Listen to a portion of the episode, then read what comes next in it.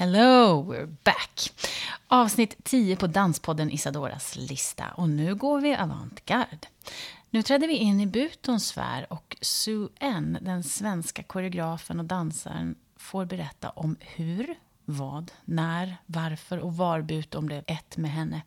Men vi ska inte vara långrandiga här. Avsnittet blev långt, så jag säger som Patrik i MNK. Men nu kör vi!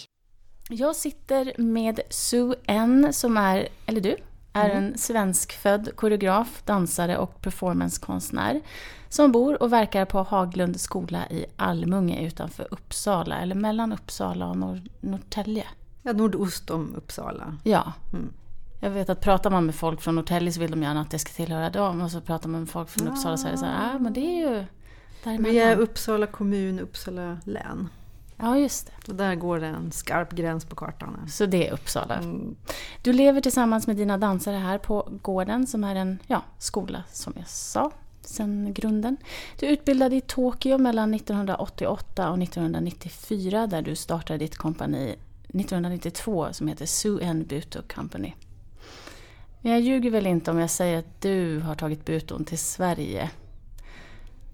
Idag så håller du workshops, föreläser och dansarbutor i Sverige och i världen. Och nu så är du aktuell med verket Voracious på Dansens hus mellan den 10 och 12 november 2015. Sen vet jag inte om du ska ut och turnera med den. Vi planerar turné nästa år. Det är ingen brådska. Och samtidigt har vi ju precis haft vernissage på videoverket Voracious. Just det. Så att det finns alltså ett videoverk och en dansföreställning på detta tema. Och vart ser man det här videoverket? Den visas just nu på Uppsala konstmuseum i en utställning som har samlingstiteln Earthly Powers. Mm.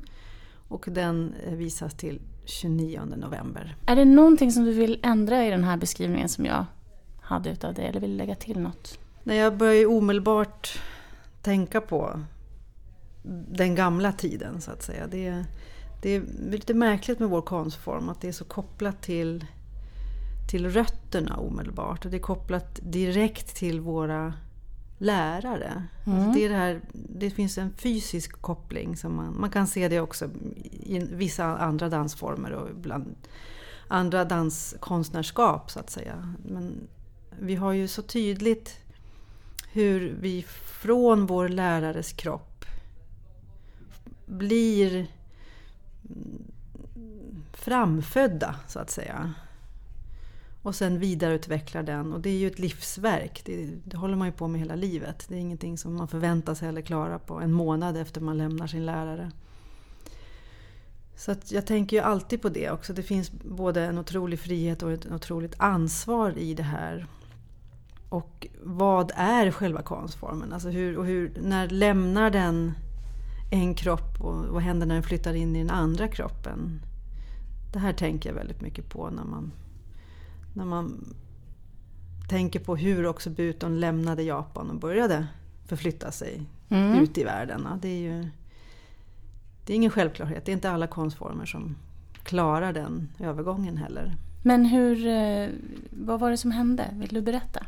Mm, alltså det, den stora explosionen det var ju runt Tatsumi Hijikata. Och Han verkade ju 50, och 60 och 70-talet. Han var ju en stor personlighet inom det japanska avantgardet. Och det här, Anko Kobuto är ju hans dans. Och de dansare som var knutna till honom, alltså det var ju en, ett avantgarde, det var en grupprörelse. Det var inte så att man gick dit för att utbilda sig till dansare och sen blev dansare, utan man var ju väldigt lojal också. Man var med sin lärare och det var som en grupprörelse. Varför sökte man sig dit? Jag tror att många på något sätt, den, den generationens japaner, konstintresserade och delvis intellektuella så att säga. De insåg vikten av att skapa en ny japansk identitet som inte var det gamla, alltså med kejsaren som var gudomlig koppling till gudarna. Och, och sen kom USA och, och så att säga, la an på hela Japan och bestämde politiken under många år efter andra världskriget. Så att man ville varken tillbaks till det ursprung, det gamla japanska.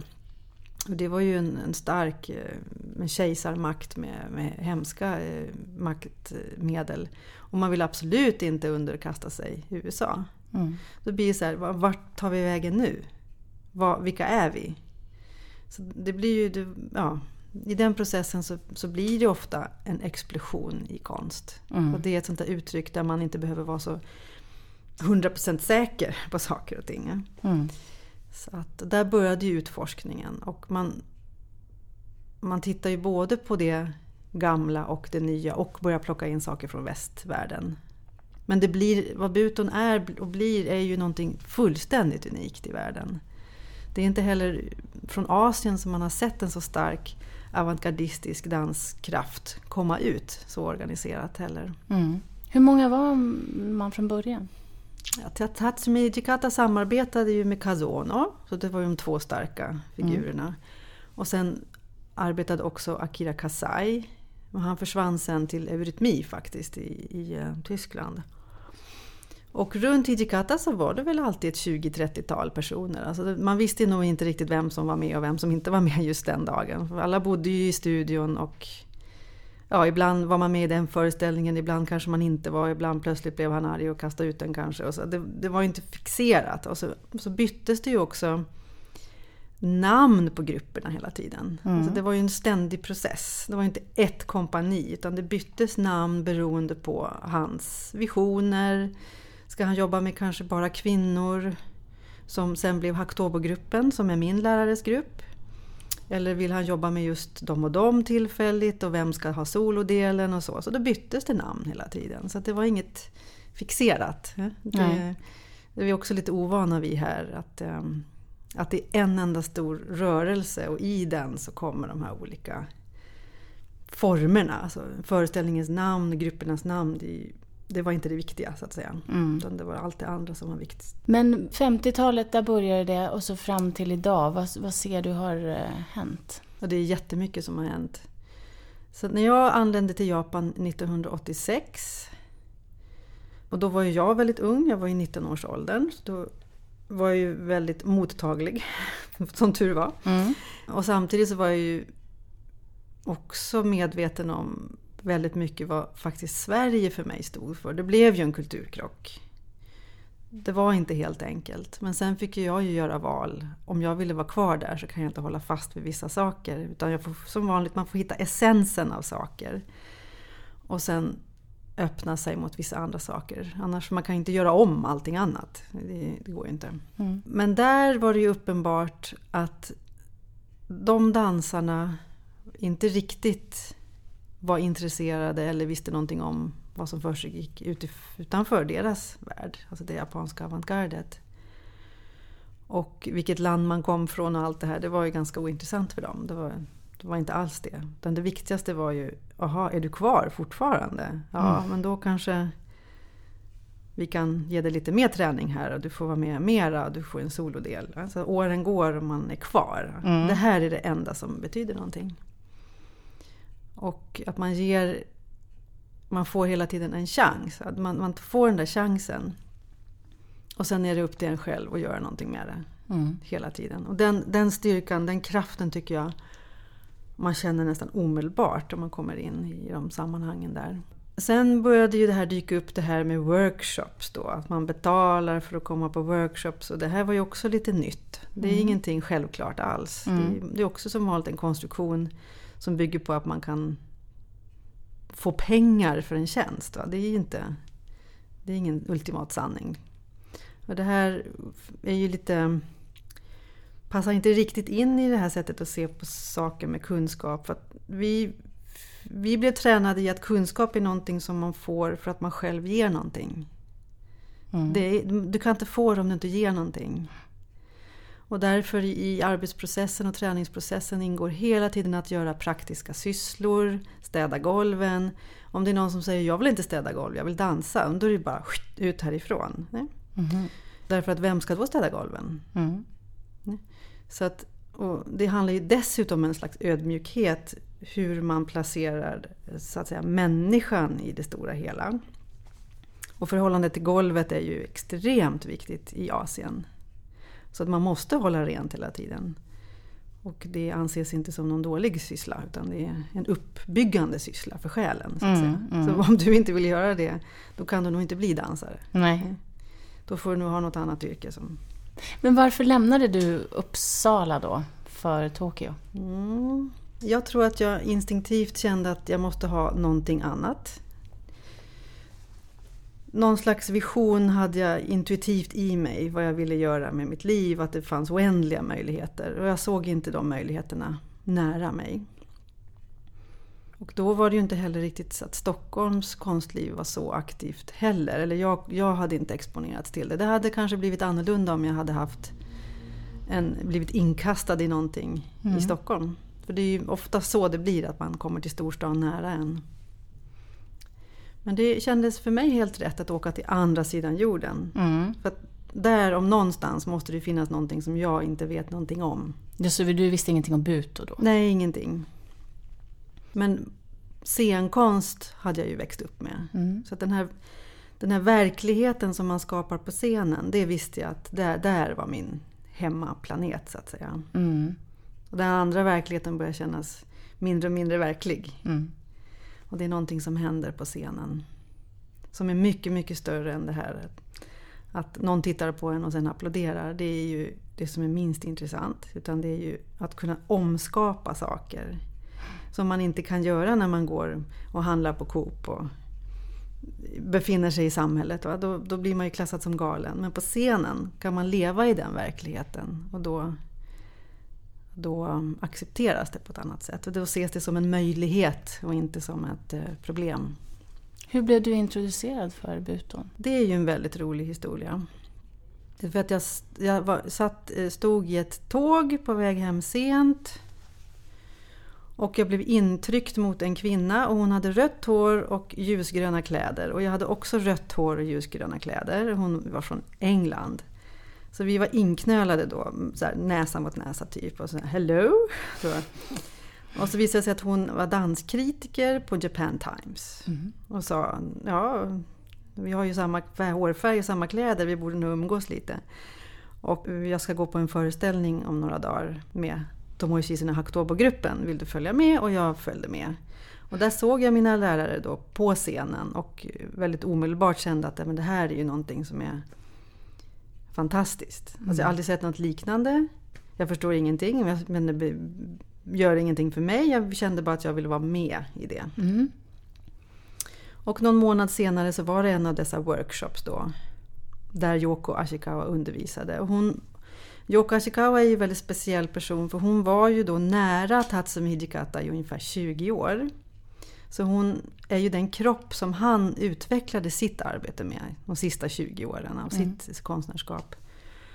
Och efter hans död 1986 så var det inte så enkelt hur man skulle organisera sig. Är konsten formen nu död för att han är död? Hur går vi vidare? Vem, vem ja, alla hade ju sina åsikter om vad som var den rätta buton och det här bråkar ju de om fortfarande. Så det liksom ligger i sakens natur. För alla var ju så, det, var så, det var så intensivt. Mm. Så, Yoko Ashikawa och Hakutobo-gruppen började ha workshops. Det var en gång i månaden då på en liten teater som heter Terpsichore som var också väldigt viktig för, för buton. En mm. sån här mm. liten skyffe, underbar litet ställe med grå betongvägg. Och, ja. Där hade de workshops och det mm. var ju en stor händelse. Så det var så elektriskt i luften då när hon skulle ha workshops. Och eh, där var det samma, samma insikt för mig att den, det som de gjorde, vad det, vad det nu var, vill jag vara med i. Mm.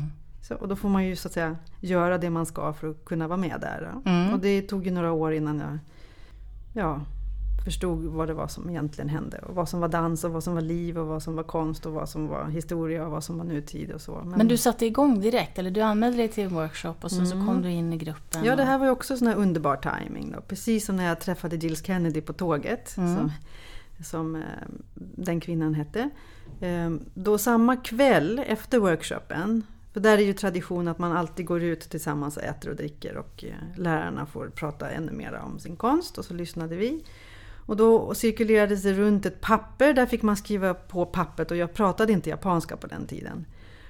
Så jag skrev glatt på pappret i alla fall, för det var någon som sa oh, you like Buto, you sign this paper. Så.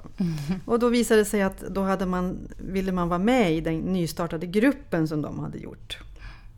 Och då skulle det bli en studiegrupp med yngre, liksom nästa generation. Mm. Och den gruppen heter Gnom. Och vi var väl kanske 10-12 som var med från början. Så då började träningen ganska omedelbart. Var ni många från andra länder? Där var det, det, det var några från olika länder. Och det var ju det stora det var liksom den tiden mm. när det mm. började komma in icke-japaner i det här arbetet. Mm. Det, det, nu pratar vi 88. Mm. Eh, det finns ju några enstaka dansare, varav jag har träffat faktiskt tre av dem, som har varit direkt på workshop hos Hijikata Tatsumi. Mm. Men de workshopsarna var också lite, det var lite annorlunda och det var ju inte den här långsiktiga träningen heller. Man, men de hade ju förmånen att få vara i rummet med, med honom.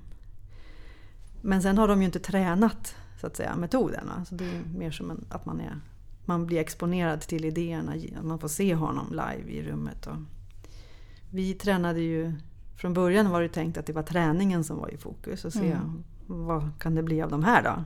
Hur ser du på utvecklingen inom Buton då? Mm.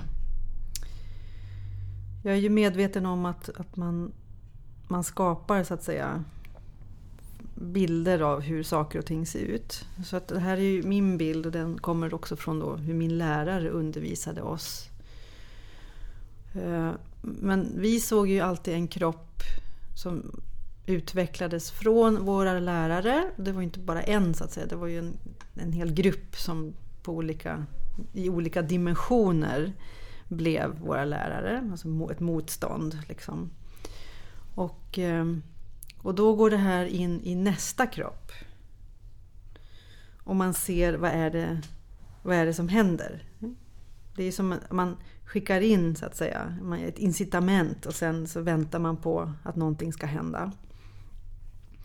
Och sen så går det här till nästa kropp. Så jag är ju tränad i att allting som jag har, all min kunskap, allt som jag vill, alla mina visioner, allt som jag tänker och tror på är också för en annan kropp. Mm. Och det ligger liksom i konstformens natur, att det är också vårt ansvar och också att den här butokroppen existerar inte om, om de andra kropparna inte finns. Det är, så här, det är också så att vi, särskilt i Japan under den tiden, där var det ju så att man, man verkligen uppmanades att inte vara själv i studion. För då börjar man skapa så att säga en bild av sin egen kropp som är falsk. Man är mm. alltid med någon annan kropp. Um, och den här, det här sättet att se på metoden alltså utifrån Tatsumi Hijikatas arbete, det, det, är, det är lite svårförståeligt. För dels har man hela det avant, avantgardet, sen har man alla Buto-kompanierna som bråkar med varann, sen har man västerländska akademiker som skriver till meningar och symboler ovanpå allt det här som inte alls stämmer. Och sen har man ju Tatsumi Hijikata själv som de flesta är väl ense om att allting som vi pratar om och försöker säga så här, det här är metoden. Han skulle nog bara förkasta det totalt. Mm -hmm. Varför ju, då? Nej, han var en konstnär som var på väg hela tiden. Så fort det blir form så är det inte bra. Och eh, han var ju i sig själv väldigt, väldigt eh, internationell på ett sätt. Men han vägrade dansa utanför Japan.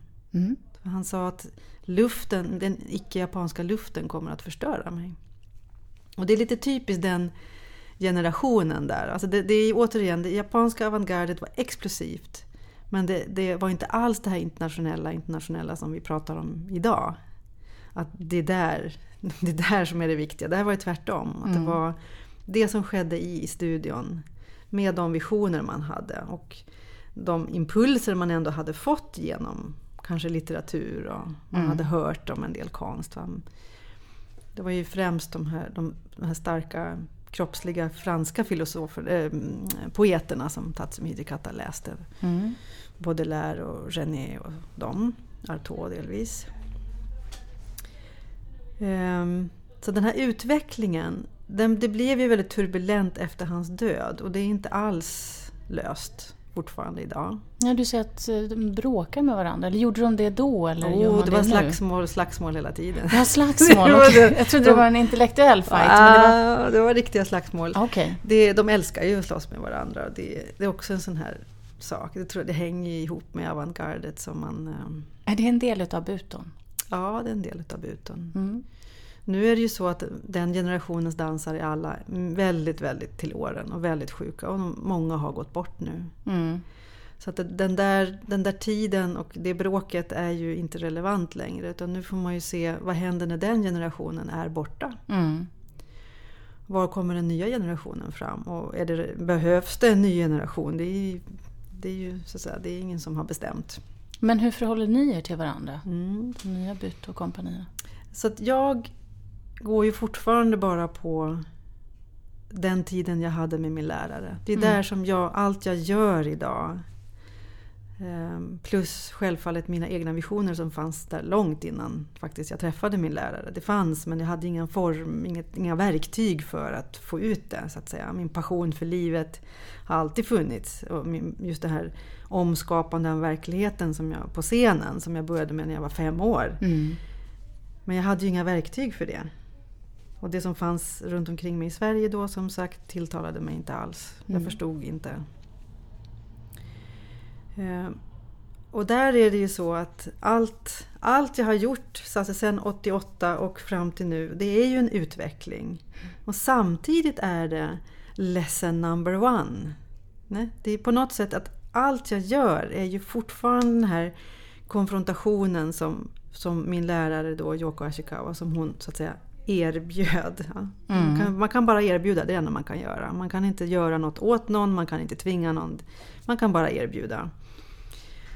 Och då blir det så att säga ett motstånd. Mm. Och det är fortfarande det jag opererar på, så att Mm. säga. Och sen erbjuds i själva butometoden, och just Yoko Ashikawas arbete var så enormt rikt. Alltså hon är en explosiv koreograf och, och, och, dansare och dansartist. Och, och, och då också en lärare. Va? Det Mm. vi, vi har ju inte pedagogik alls, va? utan det är rakt på, rakt i det. Imorgon är det föreställning. Städa golvet, nu, nu jobbar vi liksom. Eh, och i, det finns en enorm rikedom. Alltså, man tittar också på mina gamla anteckningar och det är fullständigt jättekomplicerat och jätteavancerat. Och, och ur det här så är det ju, det finns en oändlig, liksom, man kan ösa ur det här hur många hundra år som helst. Så att Mm. säga. Sen hittar man ju som koreograf, när jag går in i studion, då går jag ändå in utifrån nuet och det verk som jag ska göra. Så då kombineras ju inte allt detta från den tiden alls, utan då går det från ett nu. Alltså vad är, vad är den här butokroppen nu? Mm.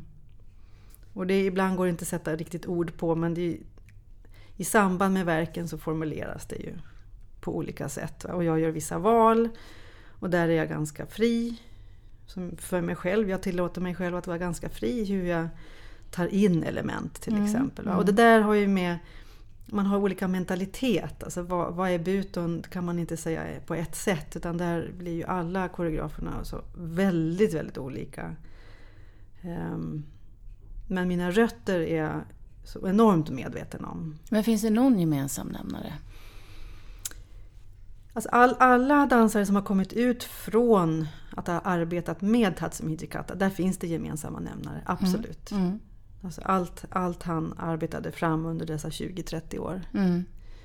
Det finns en vokabulär, alltså ett sätt att se på kroppen men också de här eh, kroppsmaterialen då som, Mm. som jag arbetar med och som på japanska mer, mer beskrivs som eh, notational buto och på japanska buto fu, alltså sk- ord, skriven buto då. Mm. Hans butofu finns, det finns noga, noga dokumenterat. Mm. Och det, där ser man ju spår i alla som har arbetat med honom eller, eller en generation senare så att säga. Och där är orden och bilden väldigt mycket startpunkten. Som kroppen konfronteras med igen, det blir ett motstånd. Och sen blir kroppen de här orden Mm. och de här bilderna. Mm. Sen kan bilderna, som i mitt fall har jag utvecklat mer eh, kanske bilder som är eh, konkreta, verkliga material. Eh, där också lukt och eh, tyngd och allt det här verkligen ingår. Mm. Och det tror jag beror på att jag bor i skogen och är omgiven av vad ska vi säga, livet i dess fysiska manifestation väldigt mycket genom, genom skogen. Mm. Och där kan man inte bara inte se allt det här som växer och knakar och pulserar runt omkring en. Och då går det, där liksom lukten och färgen och allt det här, liksom ljuden, allt det här tar jag då med in i min butekropp. Mm. Så att mina ord blir mer baserade på den typen av, av bilder så att säga. Men, Men, men kroppsmaterial, kan du Mm. förklara det Mm. bättre? Eh, kroppsmaterialen är en levande organism, någonting som växer, någonting som är fysiskt existerande. Mm. Mm, till exempel som en, eh, en, en eh, lerpöl. Och när vattnet sen torkar så blir det torrt. Mm. Och så blir det sprickor. Och sen blir det ännu torrare. Och så sen så blir allting bara som eh, dammpulver som sen blåser iväg. Allt det här, alla de här olika materialen som förändrar sig och som, som blir till andra material. och Allt det här, det ser vi som kropp. Mm. Eller som ljuspartiklarna som antingen kommer från en ljuskälla eller från solen eller från eh, ett, ett levande elds... Där, där expanderar ju ljuspartiklarna ut också. Då blir det en levande Mm. kraft. Eller tvärtom mörkret som suger allt ljus. Mm. Suger in allt ljus. Och det här dansande, det här är gestaltande. Ja, det här, det här dansar vi. Och det är själva också grundträningen. Mm. Det är det. Mm. Så det, det är återigen lektion nummer ett som, som man får träna hos mig. är kanske det som vi gör på scenen här Mm. på Dansens hus sen. Men så enkelt är det inte heller. Men, men det är, kroppsmaterialen är i sig, gör i sig att kroppen är konst. Mm. Och det är det vi sätter på scenen. Just det. Så kroppsmaterialen tar över och omvandlar kroppen och ger helt en annan mening. Och det blir konst. Och sen sätts det på scenen. Mm. Och sen eftersom det är scenkonst så tillkommer ljud, ljus, musik, kostymer, färg. Allt det här. Va? Men det är Mm. också, det är också det är verklighet så att säga. Det är, också, det är kroppar alltihopa. Mm. Men nu i det här senaste verket, Voracious, så använder du också din röst på ett sätt och, och, och gestaltar förruttnelse, eller vad man ska säga, i form av äpplen som Mm. går från ett stadie till nästa. Mm. Voracious har jag ju, alltså glupskhet då på svenska. Det har jag haft redo att arbeta med under ganska många år av olika anledningar. Och det sattes igång som ofta många av mina verk är faktiskt väldigt personliga. Och då, det här började med ett samtal med min mor. Att när jag var spädbarn så, så var jag hungrig jämt. Mm. Jaha. Och jag skrek jämt. Och så visade det sig att barnavårdscentralen då hade rekommenderingarna att man fick bara ammas var fjärde timme. Mm. Och jag var jättehungrig. Jag var ganska stor bebis liksom. Så, här, så jag var hungrig jämt. Och, jag, och sen när de sa att det här går inte längre så fick hon tillåtelse att amma när som helst. Mm. De ändrade ju reglerna där. Det är här i 60, slutet på 60-talet. Eller mitten på 60-talet. Och då gick ju allting bra. Mm. För jag var ju hungrig och därför skrek jag. Och när hon berättade där så kände jag ju igen så tydligt. Alltså jag, det är inte så att jag har ett minne från spädbarnstiden men det är så här att det är precis samma sak fortfarande. Mm. Jag är jämt hungrig och jag skriker jämt. Nej? Alltså den, det finns i mig som kropp så att säga. Jag tror det är därför jag också blev dansare. Mm. Det är liksom svårt att hitta ett bättre yrke om man har det i sig. Om man är glupsk? Ja, ja. ja men också att det är så fysiskt. Mm. Man måste liksom få utlopp för det här. Man kan inte sitta vid ett skrivbord och få utlopp för det här. Så eh, möjligen bli kanske trädgårdsmästare eller så. Mm. Bergsbestigare eller någonting sånt. Så. Använda kroppen. Mm. mm. Men liksom utmaningarna också på något sätt och leva med allt. Leva med världen. Och då tänkte jag att ja, nu är det dags för det här verket. Då. Det har tagit många år för att det kom ett annat verk emellan. Och, så, och då dedicerar jag det här också till min mor. Mm. För mitt förra verk dedicerade jag till min far som mm. heter Sot. Som vi också spelade på Dansens hus mm. men också turnerat i världen. Så att, och den här hungern, mm. där blev det väldigt naturligt, eller nästan nödvändigt, att ta med rösten. Att alla, alltså vi lever ju mycket med djur, mina katter och alla fåglarna och alla djur. Vi har ju räv och, och grävling och älgar och all, alla springer runt vårt hus. Mm. Alla är ju hungriga jämt mm. och alla låter väldigt mycket. Liksom. Så det finns de här hungerljuden som är så speciella. Och där gick det inte att inte då acceptera det faktum att rösten ska vara med. Mm.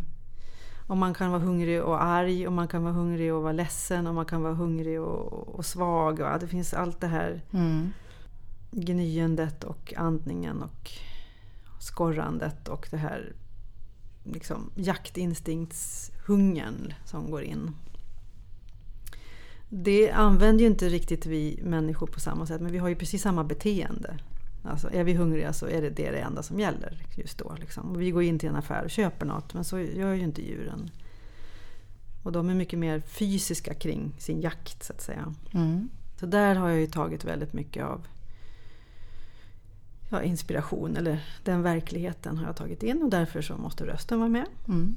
Och sen är det ju då, för mig är ju hungern en sugande kraft. Och det där ligger ändå väldigt nära butokroppen. Vi arbetar väldigt mycket med sug. Alltså vi suger in någonting och sen så finns det en värld bakom. Och världen bakom är ett begrepp som, mm. som är i vår grundträning hela tiden. Att det kanske är där, i världen bakom mig, som verkligheten finns. Mm. Kanske inte överhuvudtaget finns här framför eller i mig heller, utan bakom. Mm. Så att suget finns som en slags nerv i det här verket kan man säga. Mm. Och sen är det ju att utbytet med världen sker ju väldigt mycket med munnen när det gäller hungern och alltså hur vi trycker i oss. Och, eh, så därför blir munnen central och det är också någonting som finns i våran butokropp sen förut. Att man, man är lika expressiv så att säga runt käkarna och munnen som man är runt sin armbåge och som man är runt under fötterna. Och, ja, mm. alla kroppsdelarna är med så att säga. Just det. Kan det vara därför som man kan uppleva den som eh, hotfull eller... Mm. Grotesk är ju ett vanligt begrepp. Ja. Så, så de här käkarna är ju extremt användbara. Ja. Så att säga. Så och det här är ju, där går vi ju delvis tillbaks till en asiatisk eh, estetik. Mm. Där man under tusentals år har stiliserat ansiktsuttryck på ett sätt som kanske inte vi har gjort. Mm här. Möjligen Commedia dell'arte och så. Mm. Men i Asien har man ju demonerna, man har allt det här. Liksom, mm. Hundra olika småjävlar som bor i, i sju olika helveten. Och, alltså, det är väldigt expressivt. Och alla djuren som mm. existerar. Jag tänker på Ramayana från Indien. Och, men också hela, i Kina, Korea och Japan är det djur hela tiden mm. som lever. Och då då blir man djuret och då ändrar man på ansiktet så att säga. Men accepterar man det på ett annat sätt än vi gör i väst? Eller är man inte rädd för det eller det mm. groteska? Mm. Alltså det finns ju mycket mer närvarande. De här, mm. de här myterna och mytologiska figurerna. Mm. Sen betyder ju inte det att, att buton som konstform är någonting som går hem hos gemene man i Asien heller. Nej. Det, för där är vi, då är vi ju i nutida konst. Det är nutida det är en samtida kroppslig konstform. Mm. Och där, det är alltid ett glapp mellan människors vardag. Alltså där kanske man Många kan acceptera kulturarvet och de monstren. Men när man gör någonting då som anses vara konstigt som inte är kultur, ett kulturarv, då blir det ju direkt ett glapp. Mm. Men själva, just att det finns en stilisering i ansiktet, det är ju mycket mer utbrett, ut, utbrett där. Men det här med att vända sig bakåt eller förhålla sig till det vi har bakom oss och så. Jag vet att du berättade om att man också gör det när man går på scenen Mm. som butodansare. Mm. Kan du förklara Mm. lite grann? Yoko Ashikawa, då, min lärare, hon sa alltid att, att den högsta nivån när man står på scenen det är att kommunicera med publiken. Man tar in, går bak och sen så följer man sidväggarna på teatern eller studion och sen så kommunicerar man med publiken bakifrån publiken. Mm. Så att man omsluter dem. Mm. Annars kan det lätt bli en slags, ja det blir ju min, liksom en framsida, en yta mot en annan yta. Mm. Titta på mig. Ja. Men det här är ett sätt att dels genom kroppen skapa rum och genom rummet skapa kropp så att säga. Mm. Och så, men det är en hög nivå. Jag, om jag ska vara helt ärlig så vet inte jag om jag riktigt är där än. Jag är medveten om det. Men det där brukar man också prata om i österländska termer. Att, eh, alltså, om man inte ens har blivit 50 än, då ska man inte ens öppna munnen. så så att det, jag har inte blivit 50 än, så jag får se om det kommer hända någonting där. Jag ser fram emot det. Mm. Och det finns ju, det finns ju sublima energier som inte kommer fram Mm. förrän en människa har levat. Det handlar inte om att man har tränat dans utan det handlar också om att man har lev, levat. Mm. Att tiden går in i våra benknotor och in i vår hud. Mm. In i våra system och eh, har sin egen kunskap så att säga. Men hur känns det att jobba med en sån konstform som ändå, där du har någonstans framtiden för dig? Alltså det är så här, det är i framtiden det händer. Ja, alltså vi kan ju dansa tills vi absolut dör. Mm. Inga problem. Det är bara att anpassa koreografin. För där kan man ju dessutom då hitta fantastiska kvaliteter. Och Buton tar ju upp väldigt mycket teman. Alltså, vad är liv och vad är död? Alltså, det är inte heller helt enkelt. Därför att vi är, är alltid i en process i alla fall. Och för att vi ska kunna leva så är det massor med djur och växter som dör. Och för att civilisationen ska kunna byggas så dör planeten. Alltså det, det, Mm. det, är liksom, det är del av samma sak allting. Så där tror jag att det är... Om man kan förmedla det genom sin dans, då behöver man ju inte akrobatiska steg.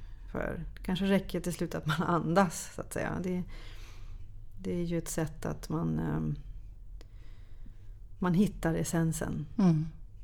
Och det tror jag som människa är ju det man gör. Det tror jag nästan alla håller med om. Att man har sitt liv för att hitta essensen. Mm. Att vi skulle...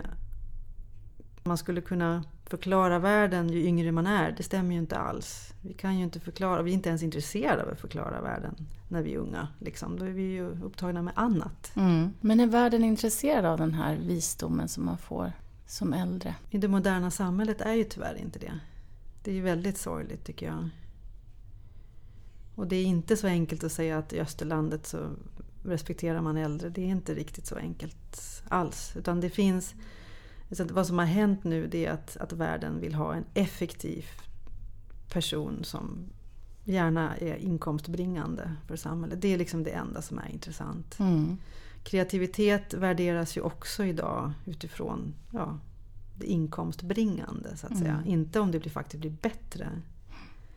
Det här tycker jag man kan se så omedelbart i, i äldrevården. Och, och, alltså det, det är så små saker som man skulle kunna göra bättre som egentligen inte kostar någonting. Men det är som att det finns murar överallt. För att man vill inte låta det här... Det finns liksom inte kreativitet som en egen kraft längre. Utan det ska alltid underordnas någonting. Mm. Och det, jag vet inte om det går igenom i konsten också. Jag hänger inte med om jag ska vara ärlig alls. Men det brukar ju göra det. Alltså, Det som går igenom i äldrevården har ju gått igenom allting annat. Varför skulle det inte göra det? Mm. Där tror jag, jag tror att människan idag måste skapa sig tid. Vi har, vi har tid, men vi måste skapa tid och vi måste skapa rum. Där, eh, där vi kan tänka fria tankar hela tiden. Som inte har något mål och som inte har... Eh, som inte ska fylla någonting för samhällets skull. Det, det är jätteviktigt idag. För det har, blivit, det har blivit lite missförstånd att säga att det ska vara nyttigt för samhället. Men vad som är, är att det ska vara inkomstbringande. Det är inte samma sak alls. Och det, det, nu förlitar vi oss dessutom på tekniken som ska lösa en massa saker. Men det blir ju bara strul och miss, människor missförstår varandra mer och mer och mer. Mm.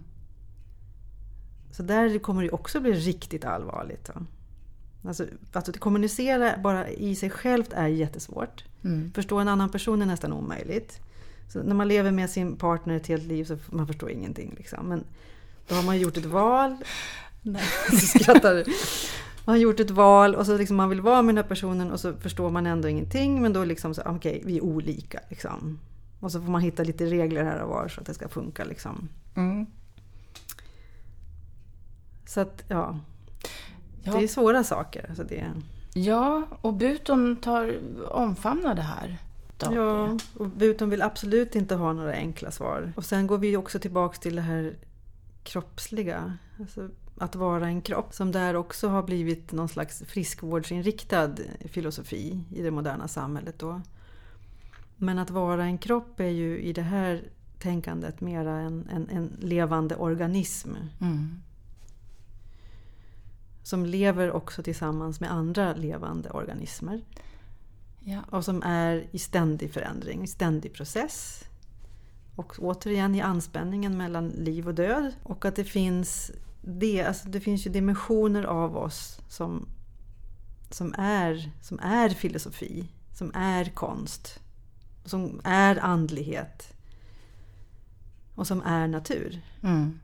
Och det bejakas. Det bejakas. Det finns liksom i själva grundidéerna som Tatsumi Jikata arbetade fram. Han, han beskriver ju sig själv som I was born from the mud. Mm. Jag föddes ju i leran. Det är, där, det är där som är min luft, så att säga. Mm. Det är därifrån jag existerar. Vem var det som sa att vi, vi har så fullt upp med matsmältningen och så att vi knappt hinner mm, det vara är, någonting annat. Det är Tås texter om, ja. att vara, eh, om människan var ett träd. Mm. Ja.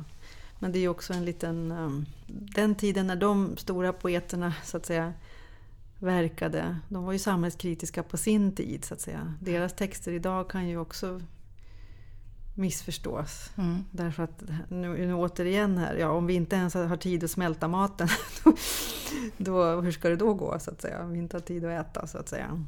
Men vi är väldigt medvetna om hur vi ser ut inuti någonstans. Eller vi vet det på papper, mm. så, tecknat. Mm. Men eh, tar kanske inte riktigt till oss det.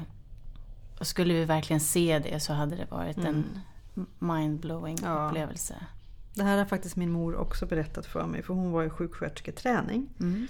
Erda Åkerlund heter min mor. Mm. Och eh, då fick de vara med om en obduktion mm. som sjuksköterskeelever. Så man stod runt och tittade på. Och då var ju de förberedda långt, långt, långt innan detta skedde. Hade mm. sett det på bild, hade sett det på papper. Just det. Och den chocken. Alltså, som, det är ett helt annat universum. Men ser man det, vi tittade ju på bilder hemma hos dig där man såg den västerländska kroppen då, tecknad och väldigt detaljerad och där det dras mm. i skinn från magen och så, man tittar in i kroppen. Och sen butokroppen som är, det ser ut som att det är svept med någon slags fjäder. Mm. Där det bara är som ett moln nästan. Det är som en tunn kontur mm. mellan det som är inne och ute. Och där kan jag väl hålla med Arto att man man måste ju sätta sig över sin matsmältning. Det räcker ju inte bara att äta, smälta maten och sen bajsa ut det och vara lycklig så att säga. Utan där finns det ju andra dimensioner där vi befinner oss i detta universum. På den här planeten och i den här verkligheten som, som hela tiden omger oss. Om vi tänker nu, nu är det höst. Och hela, allting förändras. Det, plötsligt ser allting helt annorlunda. Och sen kommer vintern och snön lägger sig ovanpå allting och så är det ytterligare en helt annan verklighet. Man hör andra saker och man ser andra saker. Det låter på ett annat sätt under fötterna. Det är ju den verkligheten också som, som vi är del av och som vi kan göra konst av och poesi av och filosofi och, och vetenskap av. Mm. Vi kan lära, alltså kunskapen kommer ju därifrån. Hur ser din eh, skapande process ut? Och jag vet ju att du har ditt kompani. Folk har sökt sig till dig eller du har hittat människor som du vill arbeta med. Du har vid något tillfälle berättat om att ni brukar gå baklänges. Mm. Det är en viktig del, särskilt i början av träningen. Att då går vi baklänges i skogen. För att man måste lära sig att lita på sina ben och, och se hur man förhåller sig till marken. Så att vi inte tittar på marken och på så sätt håller balansen. Utan att man är, man är mellan himmel och jord. Och det utmanar man ganska snabbt och enkelt genom att gå baklänges. Och ganska snabbt börjar man... Man tvingas liksom hitta ett helt annat sätt att förhålla sig. Man måste gå över rädslorna och man måste gå över att man planerar, gör jag så här så går det säkert bra. Nej, utan man ska lämna allt det där och så helt enkelt traskar man på baklänges. När händer det? Ja, det kan hända på en halvtimme. Det går ganska fort det där. Och det, det är så här lite grann jag ser på kroppen också. Det är så, vi kan så mycket mer än vad vi tror. Så vår träning är väldigt mycket att vi gör det, vi gör det, vi gör, vi gör, vi gör. Mm. Börjar man fråga från början då har man ställt massa villkor. Och man vill förstå med huvudet innan man har förstått med kroppen. Och det är oändligt viktigt att göra det med kroppen. Och då har man har alltid frågor men frågorna börjar se annorlunda ut. Mm. Då kan man snarare börja fråga hur är mitt förhållande till himlen och jorden? Det är det som är den riktiga frågan. Inte om jag sätter foten här, går det bättre då? Mm. Det är ju sån här liten, det är typiskt mänsklig reaktion att vi försöker liksom kontrollera allting med de här. Om jag gör så här så går det säkert bättre. Mm. I vår träning så förstoras allting upp hela tiden. Så det finns ju alltid frågor. Mm. Mera än svar ofta. Därför att frågorna i sig är ju det som leder någonstans. Svaren leder ju ingenstans. Det är frågorna som leder någonstans. Mm. Men du pratar om att det ändå är ett visst tryck som ni jobbar med. Och sen så visar du att, att det liksom expanderar med händerna. Och jag tänker att det är nästan som att man inte har någonting att förhålla sig till då. Eller när man börjar släppa på alla de här premisserna och så. Vad händer då med människor? Mm. Ja, men vi förhåller oss till väldigt mycket. Mm. Det finns ju hela tiden, alltså vi, man kan, men man kan själv också bestämma om konturen går här eller konturen går en kilometer bort eller Mm. bara fem centimeter utanför huden. Eller om konturen till och med går innanför huden. Så, alltså det finns ju hela tiden väldigt konkreta saker. Mm. Och sen så är det ju så att som konstnär, för man är ju alltid dessutom konstnär så att säga, så förhåller vi oss till, till den världen vi lever i också hela tiden. Mm. Alltså det, den politiska situationen i världen kan man ju aldrig ignorera. Och det är ju svårt. Det är väldigt svårt idag. Jag tänker, för att jag, eftersom jag jobbar med min kropp också så funderar ibland så känns det som att man tar in också smärtan alldeles för mycket. Och det är väldigt, väldigt svårt att göra konst av, av lidande, av andra människors lidande. Och den typen av smärta som orsakas just idag. Alltså inbördeskrig och, och regeringar som mördar sina egna folk. Och, och, nu väljer ju då folk att lämna sina länder. Det är ett jätteval. Mm. Men man har liksom inget annat val. Ska man bara stanna och dö? Nej, jag vill inte ta den här skiten mer. Ja. Jag, vill liksom, jag vill göra motstånd och därför väljer jag att leva, vilja leva någon annanstans. Och då måste ju vi, nu måste ju vi göra om vår värld Mm. i det.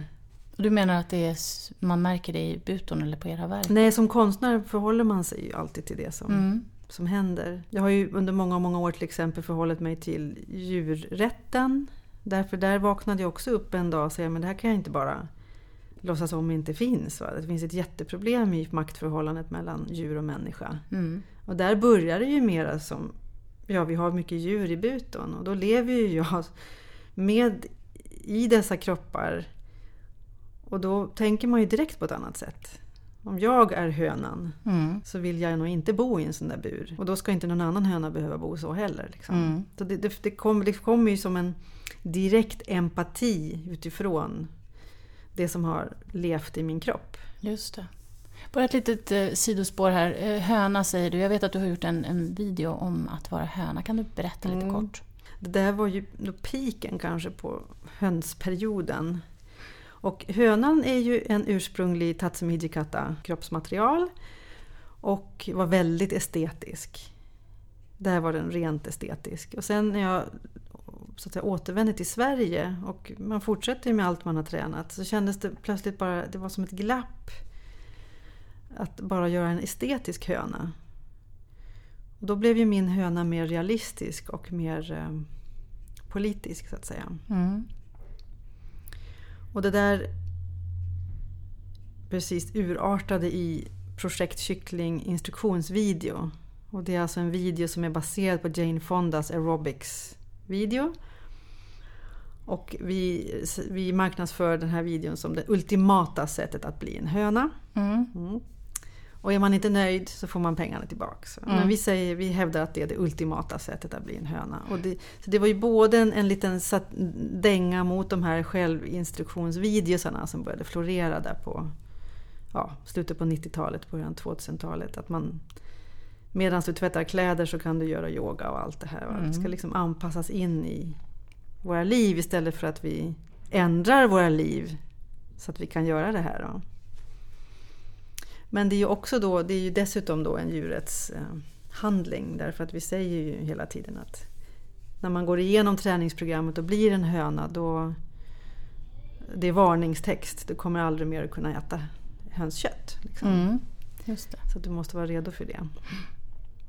Den här såldes på Moderna Dansteatern vet jag. Mm. Men den säljs också via din... Ja, vi har den på vår hemsida. Det dyker upp små beställningar. Senast kom det från någon i Tyskland som hade hört talas om den här videon. Så det, det där är ju typiskt mig också då, som med min, med min liksom mentalitet. Att jag svävar lätt ut i ganska extrema projekt. Det här är ju ett extremt konceptuellt projekt. Men dessutom är det så att där är ju vår metod hur man blir en höna. Mm. Det är, den är där. Ja. Mm. Så att på många, det har väldigt många dimensioner. Och det här skulle ju, Tatsumi Hijikata skulle ju nog vända sig i sin grav. Liksom.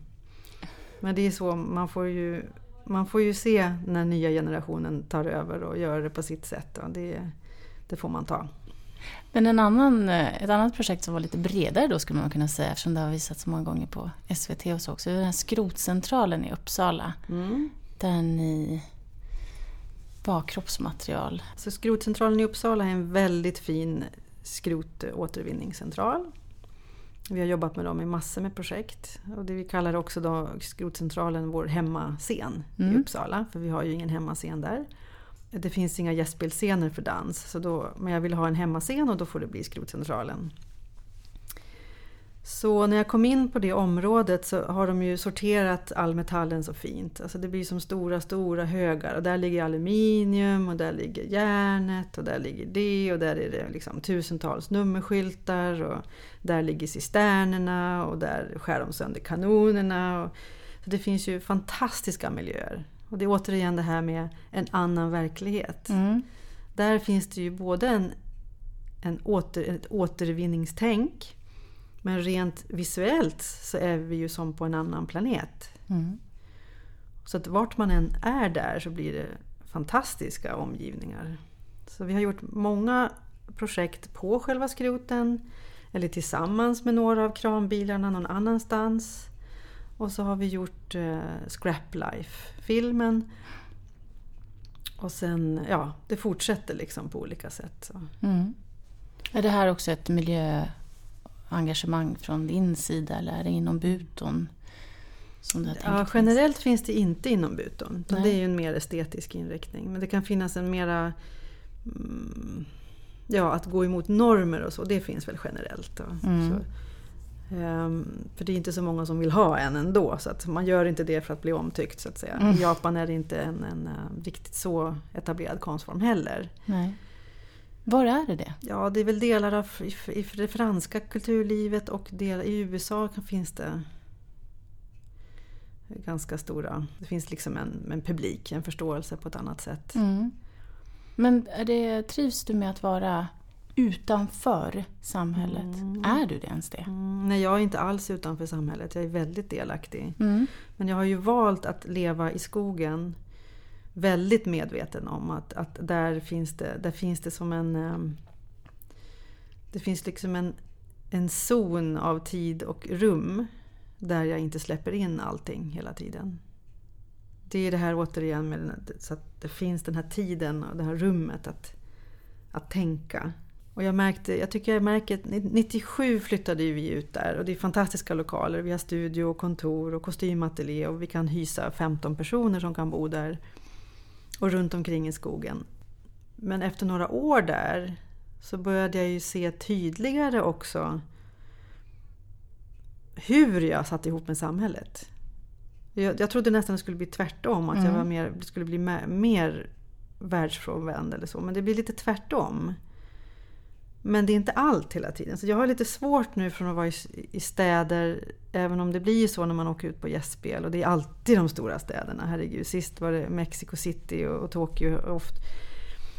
Men att där är det ju så mycket liksom runt median och här när man går förbi alla löpsedlar. Man går förbi 15 löpsedlar när man ska förbi. Alltså det, ja, då, det liksom flyter in igen. Att man ska reflektera över det, det som de har presenterat. Mm. Och det, där, det, det är det jag håller mig borta ifrån.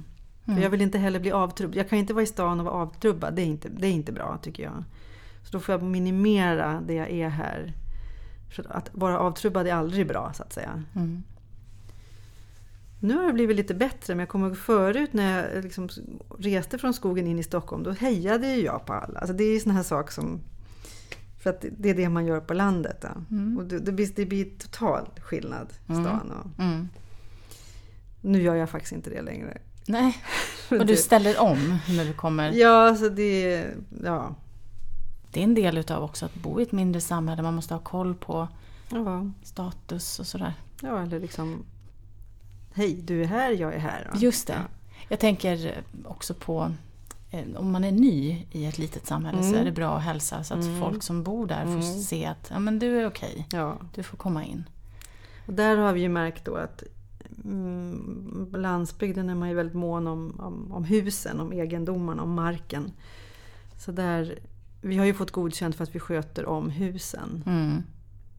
Det är liksom det faktiskt de tittar på. Om vi hade varit danskompani och förstör, liksom inte skött husen, va, då hade det inte gått alls. Men nu är vi ett konstigt danskompani som sköter husen. Mm. Så det är liksom, det är där som är det viktiga. Ja, hur ser samhället på er? Alltså det lilla samhället ni bor i. Ja, alltså jag, jag försöker ju få, få dem att komma och se. Mm. Jag tycker det är lite kul. Men det brukar vara lite svårt. Men som nu då när vi har jobbat mycket med ruttna äpplen. Både i utställningen, i videoverket och i de här liveakterna som vi gör på Konstmuseet eh, 21 november. Och här på scenen på Dansens hus finns det också ruttna äpplen. Det här är ju insamlat då av grannar till exempel. För vi fick så lite äpplen i år. Så där kan man återigen liksom koppla ihop sig. Anders och Birgitta Karlsson där och, och, Lilian Ris där och grannen Lars där. Så här. Men, ja, men kan du samla lite äpplen till oss? För det ska vara med på en konstutställning. Ja, visst vi samlar lite äpplen. Mm. Sen kanske de inte ser konstutställningen men de vet ändå om att deras äpplen är med i konst. Mm. Det där tycker jag jättemycket om. Man kan inte tvinga någon att tycka att samtidskonst är intressant och viktigt. Men man kan bjuda in dem genom kan inte dina äpplen vara med? Mm. Så blir de liksom ändå som att man, man kan hitta varandra någonstans. Mm. Så jag, jag tycker ju om väldigt mycket att göra projekt i mindre samhällen och ut liksom bort, långt bort från alla självklara infrastrukturer för konst. För att där tycker jag att man, man, blir, mer, eh, man blir mer utlämnad till själva mötet. Så, att säga. så vi har ju gjort massor med projekt som knackar på hemma hos folk, frågar får vi komma in och dansa. Eller göra liksom, överraskningsgrejer på deras skolor eller deras torg. Och, Mm. bara för att se om man kan samexistera. Mm. Att- Ja, men just det. För jag tänker det, Buto kan ju också provocera. Mm. Vattenfestivalen, Mm. när var det? 90-tal? När den... Det måste ha varit ehm, ja, 97, 98 någon gång där. Och då är det ju mitt i smeten i Stockholm. Mitt i Vattenfestivalen där man tycker att alla har sett allt. Mm. Och där var dansarna, de som var liksom med då, de var hönor. Mm. Helt enkelt hönor som kacklar runt i Kungsträdgården. Och, och det kom ungdomar som brände dem med cigaretter. Och det där, det där är ju... Man får vara redo för det. det. Man är skyddad på teatern men man måste vara medveten om det här. Att, att alla har så olika uppfattning om vad som, är, vad som ska få finnas på den här planeten. Det är ju det det handlar om. Och att man kan inte tro att man kan liksom aldrig skydda sig. Alltså man kan aldrig skapa något... Man ska inte skapa fredade zoner heller bara, så att säga. Utan man, man går in i de här helt andra uppfattningarna om vad ska få finnas på den här planeten. Och det, det är återigen det politiska läget nu är ju precis det som händer också. Att vissa vill stänga in och säga att vi ska hålla rent. Vilket är, är fullständigt absurt därför att ingen har patent på någon sten på den här planeten. Mm. Utan det är allt, allt är också en process. Och den som tar hand om stenarna ska vara där. Och det är ofta den som bor någonstans tar ju hand om. Det spelar ingen roll var man har kommit ifrån. Man tar ju hand om det marken där man är. Liksom. Mm. Så det har varit mycket lärdomar att vara ute i offentliga rummet så att säga. Det, det, jag återgår alltid till det. Ibland kan jag få... Mm, jag känner att jag måste lämna det stängda rummet och teatern och det här, just de här självklara infrastrukturerna för konst. Va? Men, och sen går jag ut i det offentliga rummet eller i helt fel sammanhang.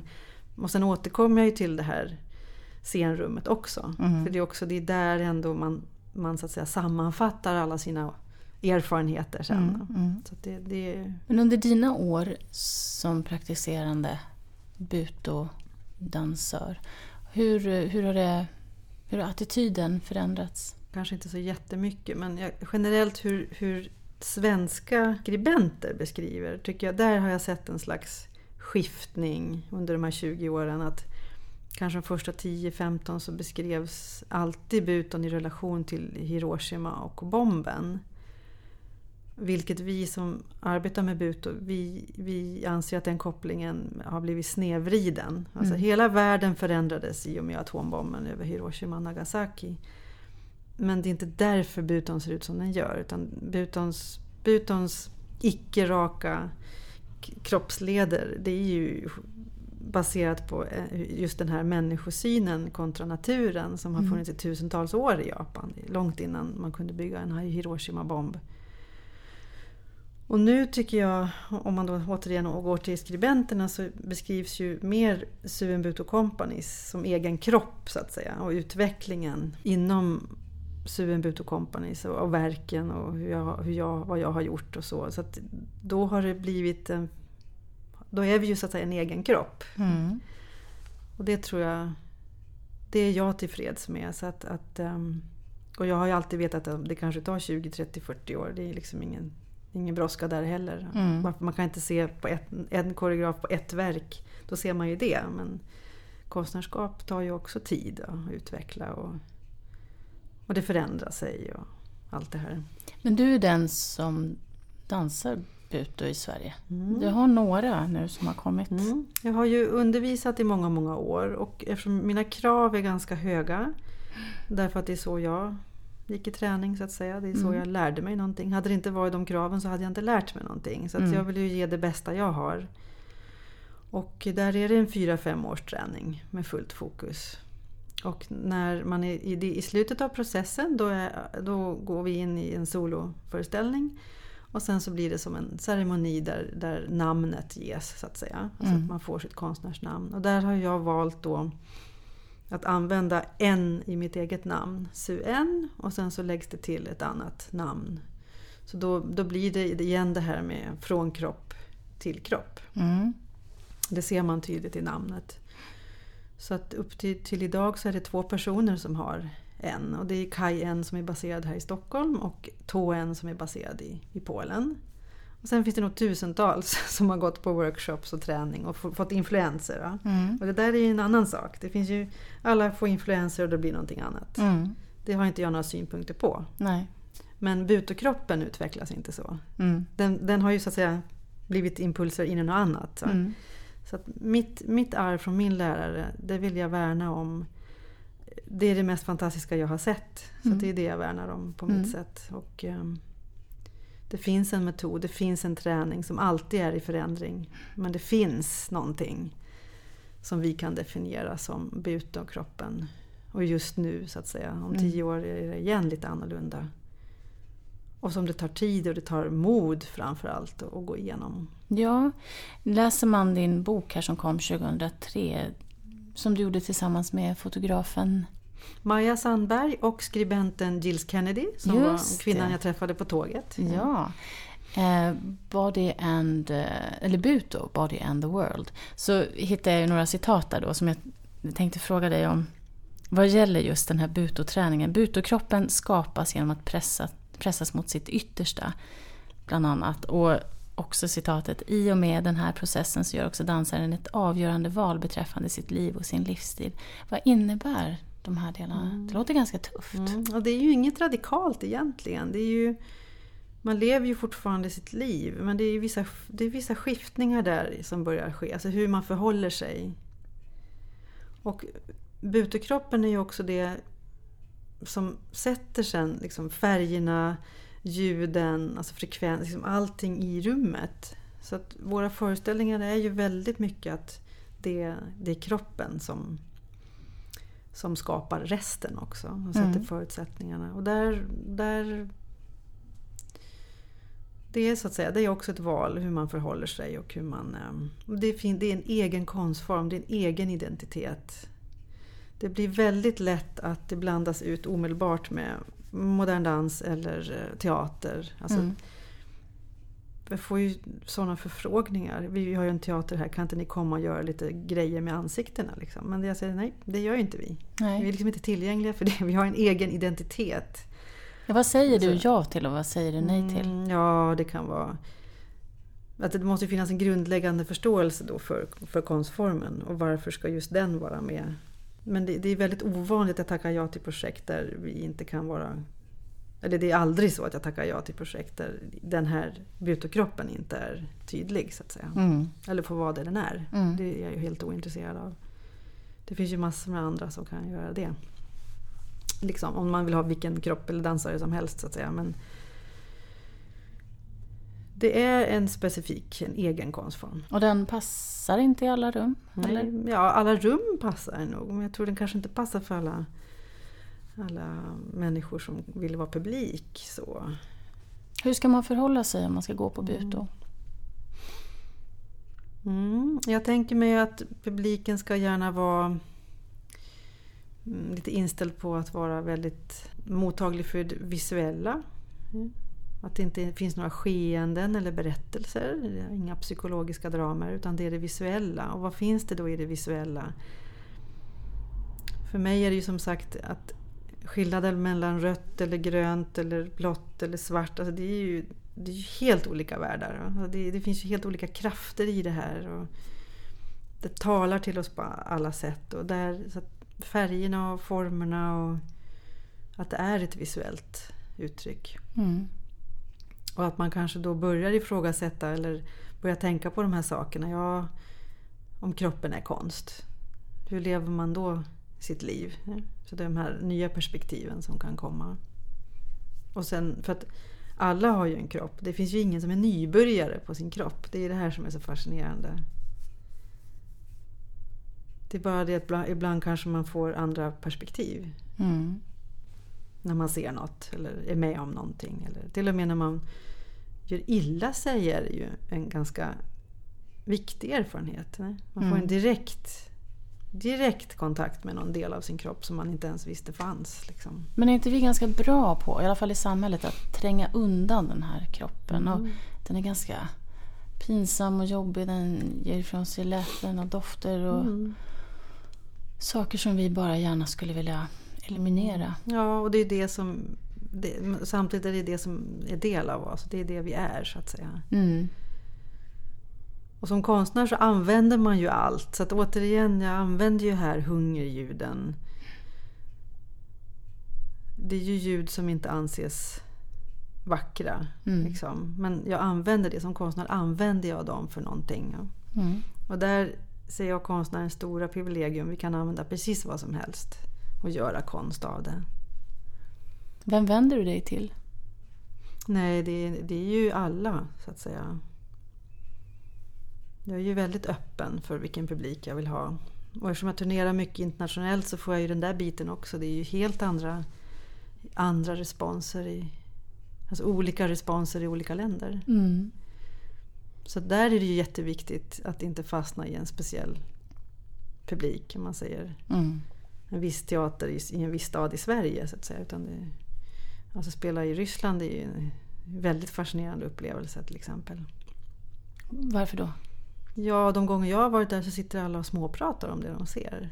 Ja, de kommenterar med Ja, de sitter och pratar. Så. Gillar du det? Ja, alltså, men det är ju det här att ja, man, det är så de gör. Liksom. Ja. Så. Mm. De skulle väl kanske inte känna sig bekväma att vara tysta. Nej. Är det, är det folk som kommer och pratar med dig efter Ja, där pratar de ju ganska mycket. Det kändes som de liksom bara fortsatte att prata. Alltså liksom, det bara fortsatte så. Mm. Den märkligaste upplevelsen hittills också, det är ju kanske Irak.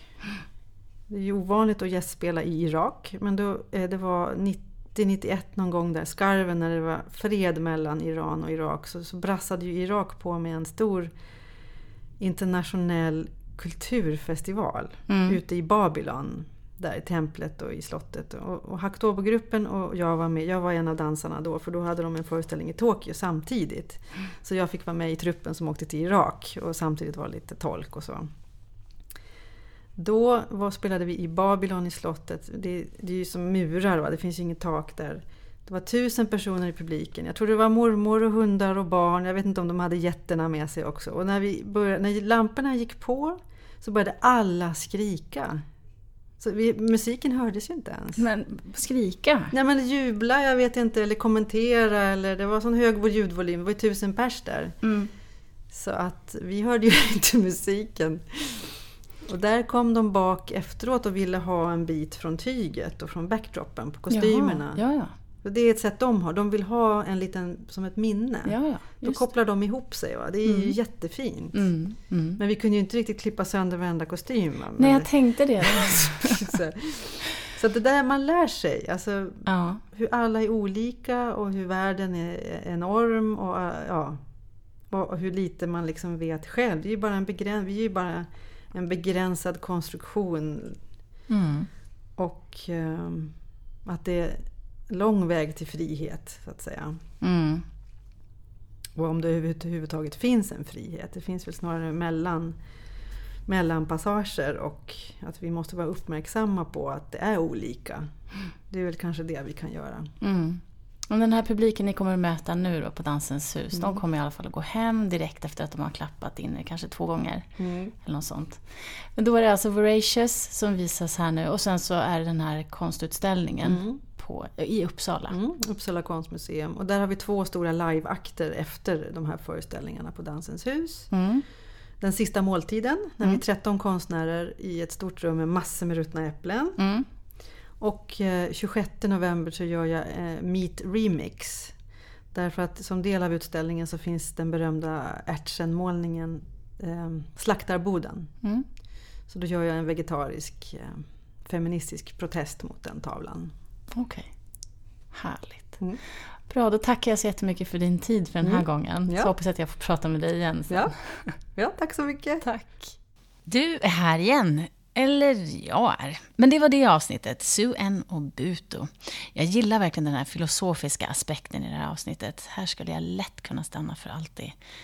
Även i det förra avsnittet. Mycket filosofi har det blivit i alla fall.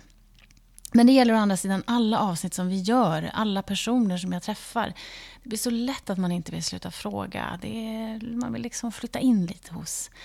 Det är inte konstigt att sådana här program om att flytta in hos har blivit så poppis på TV, för det är ett sjukt lockande koncept. Folk kan vara så himla intressanta, tycker jag.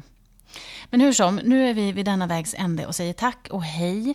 Eh, det är vi som gör eh, Isadora-podden. Jag, Anita Emthén och Niklas Reimertz. Kontakta oss genom isadorapodd.gmail.com eller via Facebook och Twitter. Varför inte på Instagram kan du ta en bild eller något liknande där vi heter Isadora-podden i alla fall med ett D om du vill följa oss. Prenumerera på oss på iTunes och ladda gärna ner avsnitt så du kan lyssna när du kommer åt, när du diskar, tvättar, promenerar, springer eller sitter på bussen. Var som, var en höna helt enkelt i pauserna i ditt liv. Lyssna även direkt på oss på Soundcloud eller Acast om du känner för det. Ha det toppen nu. Om vi inte hörs på ett tag så hörs vi åtminstone om två veckor. Kram!